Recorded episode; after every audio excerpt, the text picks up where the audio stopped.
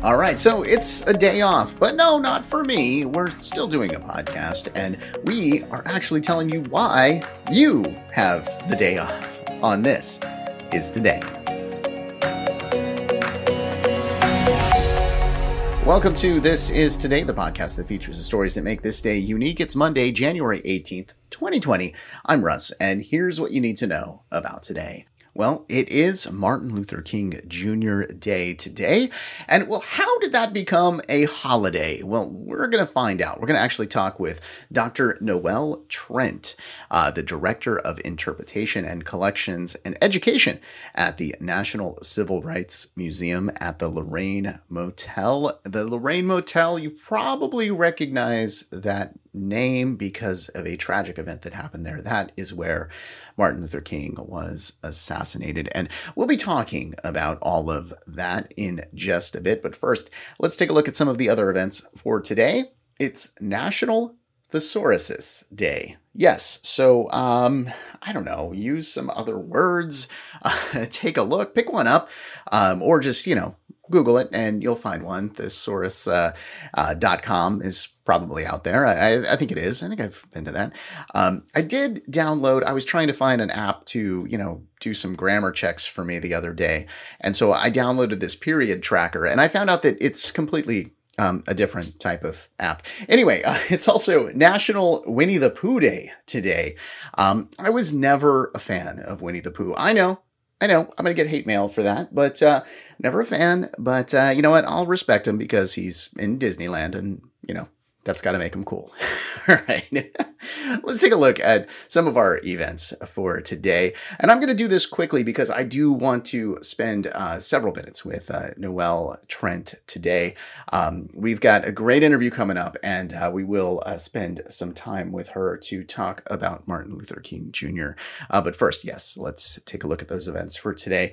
Uh, in 1896, an X ray generating machine is exhibited for the first time by H.L. Smith. So, yeah, you know, you could finally uh, figure out what's going on inside of you because of the X ray machine. And that happened on this day in 1896. In 1975, a spinoff from All in the Family premiered. We talked about All in the Family just a couple of weeks ago on the podcast. And yeah, they had a ton of spinoffs, but this one, this one was one of my favorites The Jeffersons. Oh man, that show was awesome.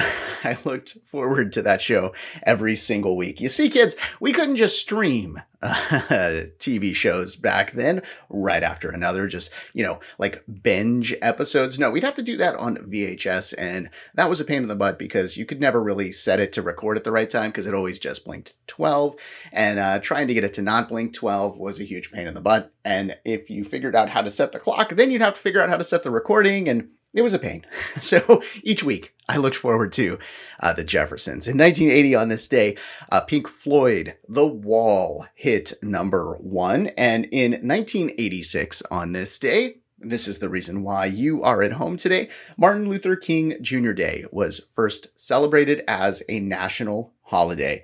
And yes, we will talk more about that in just a bit. But a couple of other events for today. Baseball owners unanimously approve interleague play on this day in 1996. That didn't start until the 1997 season. And last year, yeah, people were talking about a couple of things. That, well, there was the Trump impeachment that they were talking about. Um, and well, they're talking about that again. Um, yeah, uh, impeachment so nice he does it twice.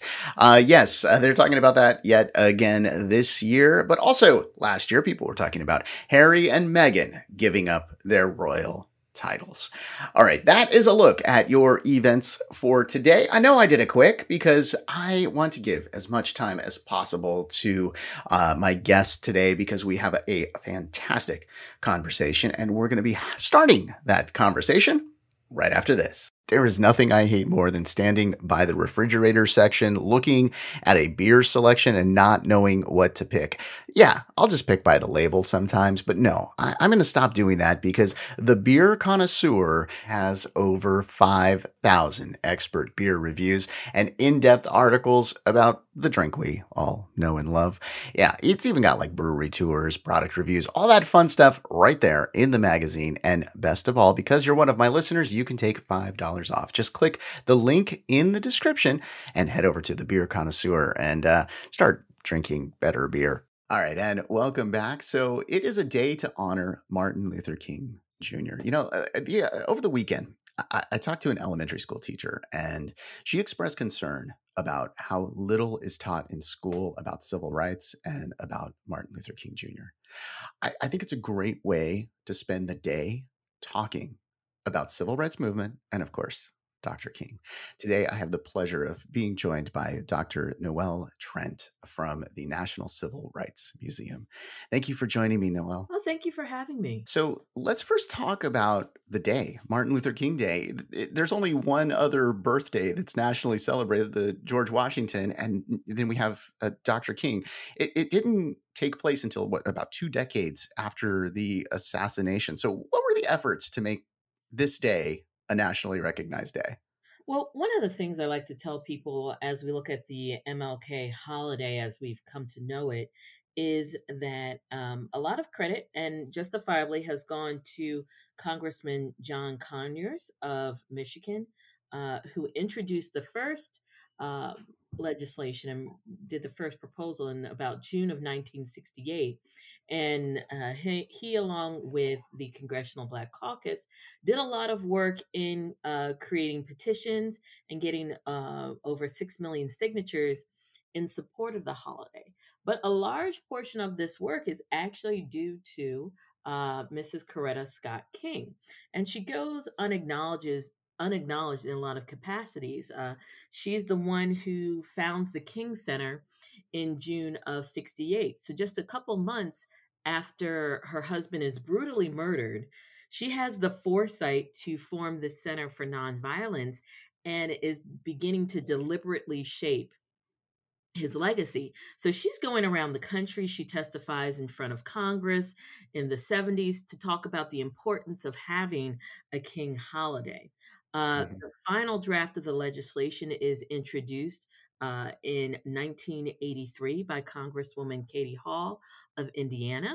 And President Reagan uh, would sign it later that year, making the King holiday the third Monday in January, the Martin Luther King uh, federal observance of his birthday. It would not be officially celebrated until 1986.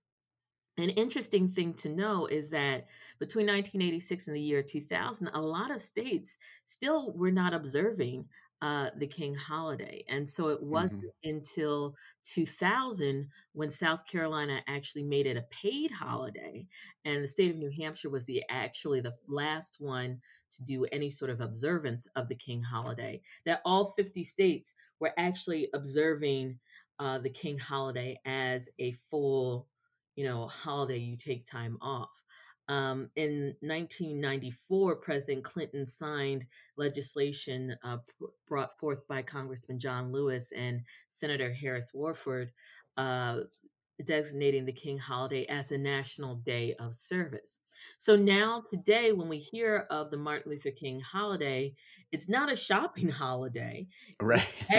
here, there's a lot of language about it's a day on, not a day off. There's a lot of community service efforts throughout mm-hmm. the country. It comes out of the work of Coretta Scott King saying that yes, we need to we need to preserve her husband's legacy and be of service to the community, um, but also out of this National Day of Service declaration that we see come out of the Clinton administration. Hey, you got my next question there. I was going to ask you, what should we do today? So, what are some examples of things that we should do today to honor Dr. King? Well, you know, my first answer is you should watch the National Civil Rights Museum's King Day celebration on our uh, live stream channel and our social media channels. It will air uh, Monday, January 18th at uh, 12 noon Central Time and 6 p.m. Central Time, and will be available afterwards uh, for people to view as well. But you know, I think that in this time of COVID, we're faced with a, a particular challenge. Um, and what does community service like and look like, and what is our community? And I think if you really look at what's happening across the country, nonprofits in general are are uh, facing a lot of challenges. And so I think Oh yeah. um, looking at you know a nonprofit you care about uh, one that you um, want to invest some time in either locally or nationally and finding out what they need right? Uh, sometimes people are like well we'll donate food but sometimes you know the i will say this the monetary donations regardless of how big or small are always appreciated but there may be something else that you can do. They may need people to help you know drive things from one place or, or the other. Um, and it may just also be as simple as checking in on your neighbor making sure they're okay. We everyone has suffered great losses in the last year uh, through the pandemic. And just being a neighbor, uh, being kind to someone is part of that actual act. But the important thing to remember is that ki- the King holiday was never intended to be a single day of service. It is a day to remind us and to allow us to recommit ourselves to being of service to our community and to our neighbors. And so, if you've kind of fallen off or don't know what to do, this is the opportunity for you to step up and rededicate yourself for the upcoming year. That's wonderful. And you know, there's also lots of places where you can go just online and volunteer to help just from your home. You don't even have to leave your house to volunteer for certain organizations. Now, you know, one of the things that I'm going to be doing today is spending some time with my kids. Um, you know, I'm not working, so I'm going to spend times with my kids, and I would love to talk about Martin Luther King Jr. What should I teach them about Dr. King? Hmm. Well, you know, one of the things that I think is really important uh, to teach your children about Dr. King is to um, help them realize that he was just a man like everybody else. Yes, he did amazing things, but he went into this activism piece kind of reluctantly. Uh, he joins Mon- the Montgomery boycott um, mostly because a lot of the other ministers were more established and they said, you know what, let's put the young guy out there, see what he can do. I mean, he had only lived in Montgomery for about a few months, so they were like, "Hey, if he gets run out of town, he can go back home to his dad." Uh, so, but the minute he gets involved, he becomes more dedicated to this work, right? So, understanding that you have the opportunity wherever you are, in whatever capacity you can, to create a social change. I think the other thing that's really important for people to remember is that his vision was more than just black children and white children and children of all races playing together. His vision was about creating equity in American society. And, and what do we mean by that? That means um, for Dr. King, that meant a minimum wage as well as a minimum income to make sure that people could take care of themselves and their families, to make sure that we're invented, invested in acts of social uplift um, so that we're not investing in war, but we're investing in change and helping the person next to us, right?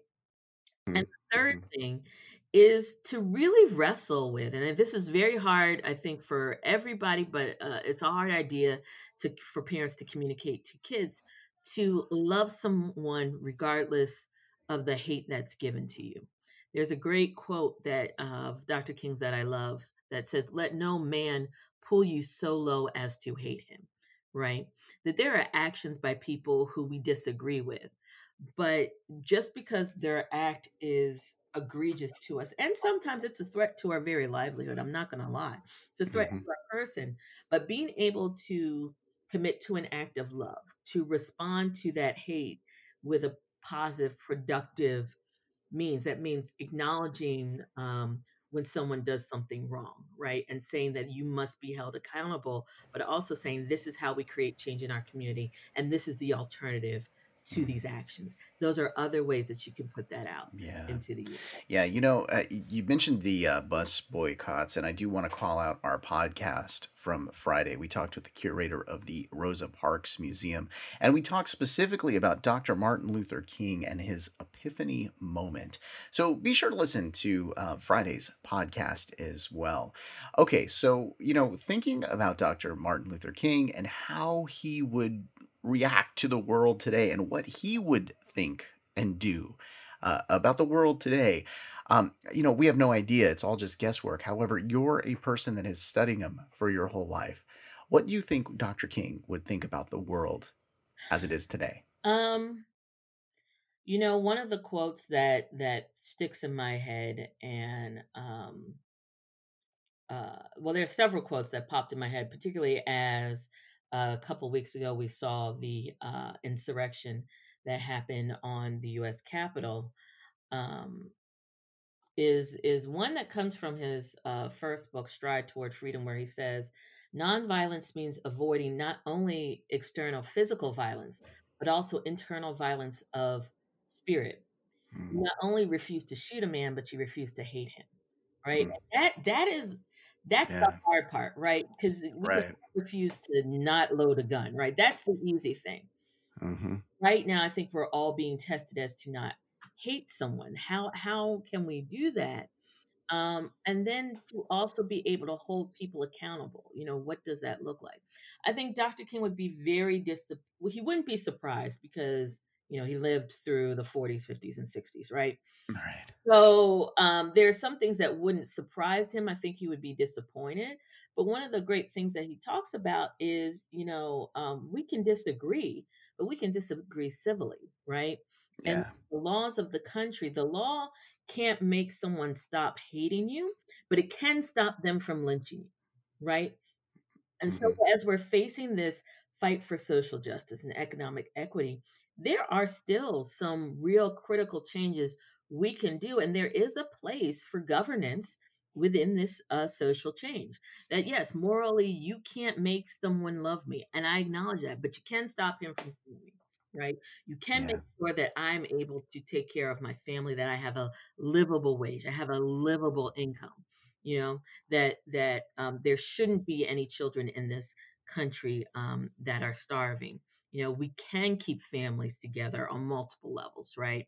There are issues that we can deal with, and so I think that his words still have relevance today. And I think that if he were to be in the space today, he would call us to be recommitted to those actions. You mentioned his book, The Stride Toward Freedom. When he was signing that book in 1958 in Harlem, he was almost assassinated at that point. Yes, um, there was a woman, Izola Curry, who plunged a letter opener in his chest, and it's it's Oh, interesting that you mention that because um, in his final speech in 1968, he reflects on what had happened 10 years prior, and he had said, you know, when that happened, it it almost punctured his aorta. If he had sneezed, the doctor had said it that if he had sneezed, he would have bled out. And so, in the great tradition of Baptist ministers, he goes on this riff of, um, if I had sneezed, I would have missed the sit ins. If I had sneezed, I would have missed Mm, 1963 March on Washington. I would have missed Birmingham. I would have missed Selma. Wow. Um, so, this was a profound moment for him because it could have altered our course of the understanding of this man tremendously. Yeah, and it's amazing that he did that speech the night before he was assassinated. When you listen to the speech, it was a bit of a biography, autobiography uh, that he gave. Let's take a listen to that portion of the speech. Because if I had sneezed, I wouldn't have been around here in 1960 when students all over the South started sitting in at lunch counters. And I knew that as they were sitting in, they were really standing up for the best in the American dream and taking the whole nation back to those great wells of democracy which were dug deep by the founding fathers in the Declaration of Independence and the Constitution. If I had sneezed, I wouldn't have been around here in 1961 when we decided to take a ride for freedom and ended segregation in interstate travel. If I had sneezed, I wouldn't have been around here in 1962. The Negroes in Albany, Georgia decided to straighten their backs up. And whenever men and women straighten their backs up, they're going somewhere because a man can't ride your back unless it is bent. If I had sneezed,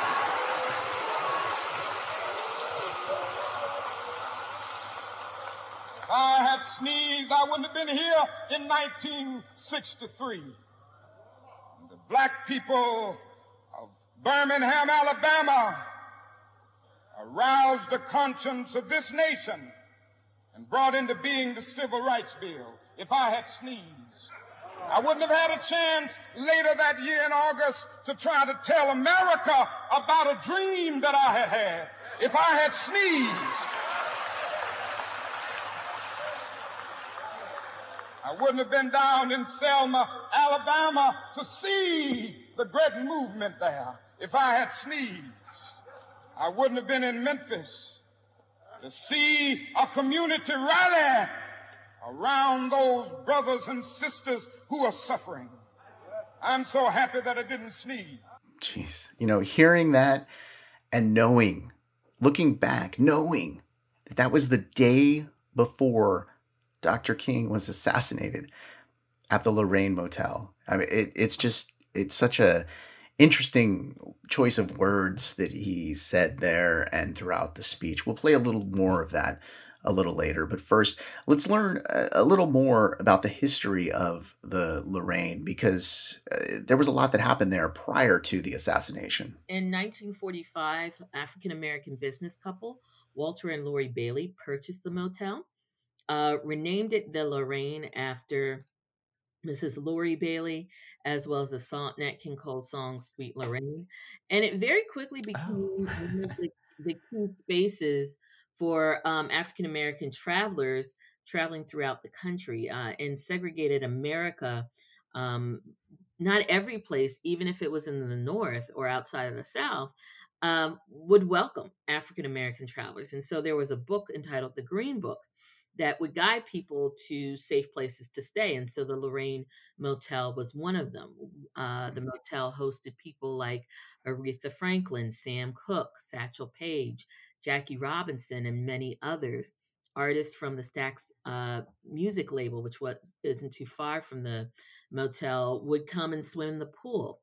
Uh, in 1964, it was one of the few motels in the city of Memphis that had air conditioning. And, you know, I don't know if you've ever spent a summer in but Let me tell you, that is absolutely critical. So it had the motel before this moment had this amazing life and energy.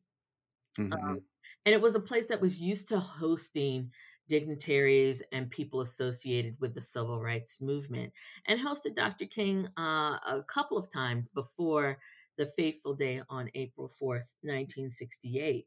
Uh, you mentioned his final speech, and it's very, it was a very prophetic moment. And what a lot of Mhm. people realize is that speech was largely improvised, um, that he wasn't feeling well that day. He, he had been doing a lot of travel um, from, you know, 1967 into 1968. Uh, at that point, he was arguably the most despised man in America, according to polling data. Um, and he he was working tirelessly on the Poor People's Campaign, which was his call to radically reimagine how the United States dealt with the issue of poverty. That it is not a moral wrong on the part of the individual, but the result of systems and inequities. Um, and so he was just exhausted. And so uh, Ralph Abernathy had gone to Mason Temple on his behalf. And when he got there and saw thousands of people there, said, Hey, uh, Martin, you got to get over here. So uh, Dr. King hops in a cab, takes the five minute drive over to Mason Temple, and delivers the speech. And it's a very stormy night. And so you can just imagine him delivering this very prophetic and powerful speech. And the shutters on the window, because the winds were so violent, are clapping and smacking as he's reflecting on the moments of his career. Uh, he not only talks about what he would have missed and the work forward, but he talks about issues for economic equity, investing in Black banks, um, supporting Black workers on several levels. So, this is a pretty radical statement, and the audience was really enthralled. And, and many said, Mhm. said it was they, they had never seen him like that before. um, in his life. Uh, and so that that's his final speech. Um, he's hanging out on, at the Lorraine Motel uh, pretty much all day, April 4th. Hangs out with his brother, calls his mother.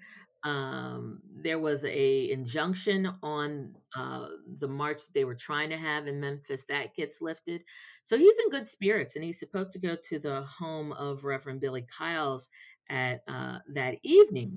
And uh, he's in the courtyard, and he he uh, is talking to his driver, and it said, "Hey, you know, do you think I need my coat?" And he said, "You know what, Doc? You better, you, you know, you probably shouldn't." As he's going up to his room, uh, he sees Ben Branch, a well known saxophone player, and says, Hey, Ben, tonight I want you to pray Precious Lord and play it real pretty. Mr. Branch says, You know I will, Doc. Uh, and that's kind of the last things that were said. He um, he shot at 6:01 p.m. The final, uh, the first calls to emergency services come in at 6:04 a lot of people don't realize that back in the 60s and earlier, uh, phones went through switchboards and were connected that way. So Mrs. Loree Bailey was on the switchboard when the call came in for, for the ambulance and connected them to emergency services. Uh, she suffers a cerebral hemorrhage, brain hemorrhage that evening, oh, and oh, wow. passes, goes into a coma and passes away several days later. Uh, Dr. King's body, Dr. King is taken to St. Joseph's Hospital, where he's pronounced dead at 7:30 uh, p.m.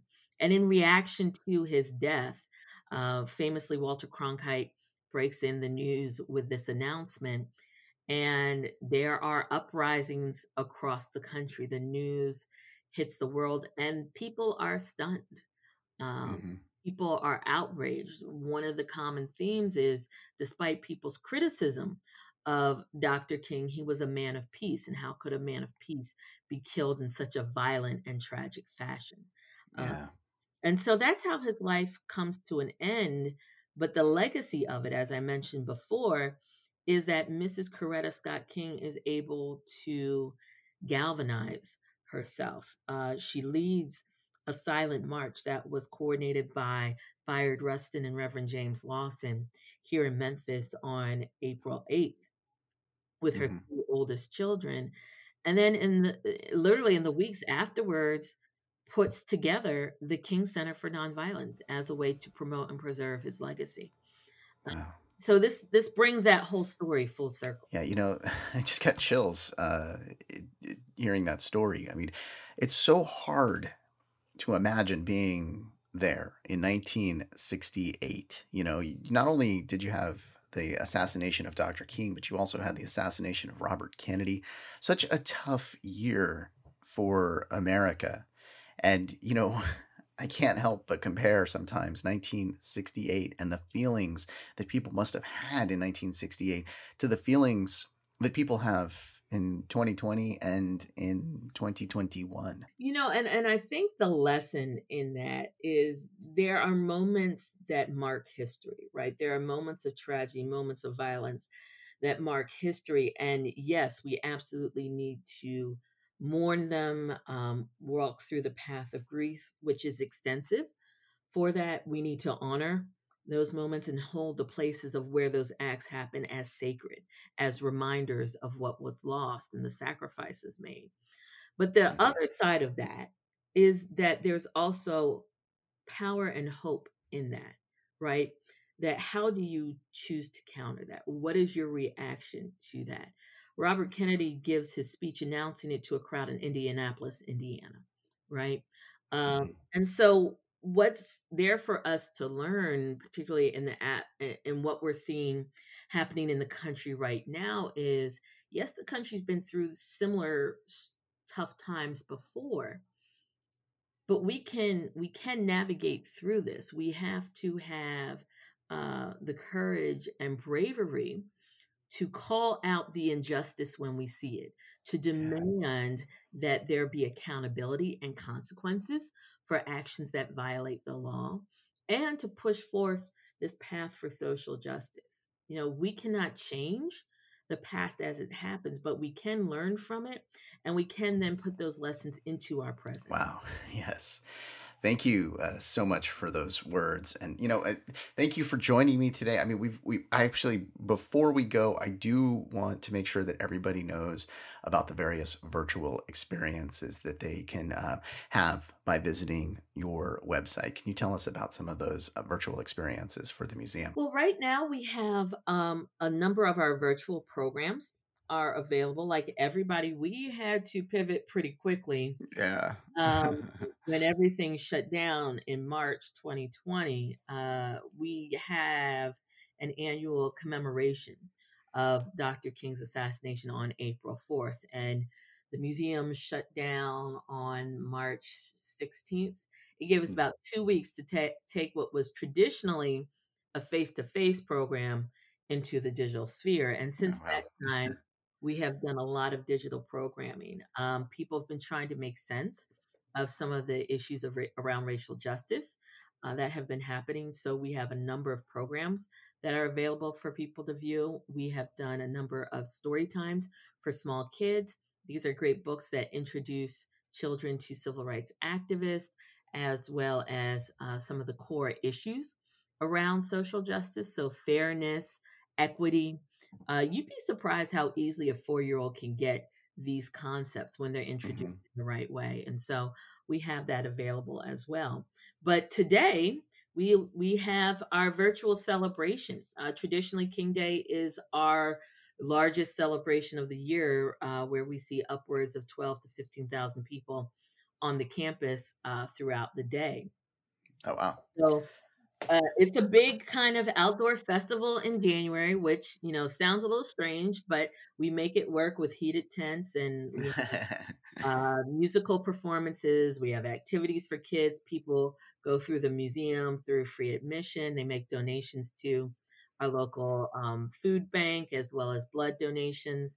Um, and so it's a day with a lot of positive energy around it. And so we've taken that into the digital celebration um, bringing in a lot of music, some scholarly insights, um, something for the kids, a story time for the kids. And then also, a lot of people don't realize that to do our King Day like we do it every year, you've got to have a large group of volunteers to support you. And we're very fortunate that we have anywhere from four to 400 to 600 volunteers a year help us with that. And so we're highlighting some our volunteer lead team who makes the day uh, who make the day possible for oh, us. That's awesome. Yeah. That's awesome. And if if people want to go check this out, or actually, you know what I'm going to say, not want to, you guys should go check this out. Go to civilrightsmuseum.org. And I believe the celebration is at noon and at 6 p.m. on the uh, Central Time, right? Yes, yes. At noon and 6 p.m. Central, you can visit our website, civilrightsmuseum.org, and also follow us on our social media channels. We're on Facebook, Twitter, Instagram at NCR Museum. That's awesome. Thank you so much for uh, joining me today, and uh, best of luck to you. Hopefully, you guys get to reopen soon, and you know start getting crowds in there again. Yeah, we miss our visitors, and and we really do appreciate everyone who has supported us during this difficult time. Uh, we can't wait to welcome you back, and we look forward to seeing each and every visitor uh, when we're back open. Well, hopefully I can get there soon as well. I can't wait to see the place. You know, instead of going through our typical birthdays for today, I decided in honor of Dr. King to play another clip of his final words. These are the last uh, little bit of his speech that he gave the night before he was assassinated. Like anybody, I would like to live a long life. Longevity has its place. But I'm not concerned about that now. I just want to do God's will. And He's allowed me to go up to the mountain. And I've looked over and I've seen the promised land. I may not get there with you. But I want you to know tonight that we as a people will get to the promised land.